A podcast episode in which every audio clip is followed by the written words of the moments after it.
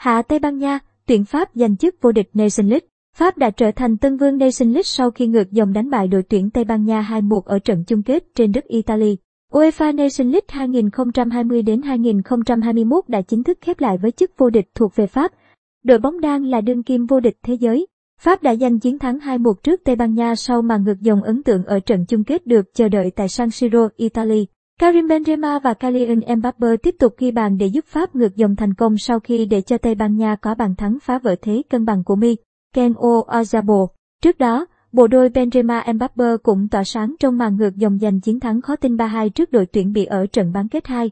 Như vậy, sau Bồ Đào Nha, mùa giải 2018 đến 19, Pháp trở thành đội tuyển thứ hai giành được danh hiệu Nation League. Với chức vô địch Nation League 2020 đến 21, Pháp là đội tuyển quốc gia đầu tiên thâu tóm 3 danh hiệu World Cup 1998, 2018, Euro 1984, 2000 và Nation League 2021. Trước đó, ở trận tranh hạng 3, đội tuyển Italy đã xuất sắc đánh bại đội tuyển Bỉ trong trận tái đấu kể từ sau màn so tài tại Euro 2020 vừa qua.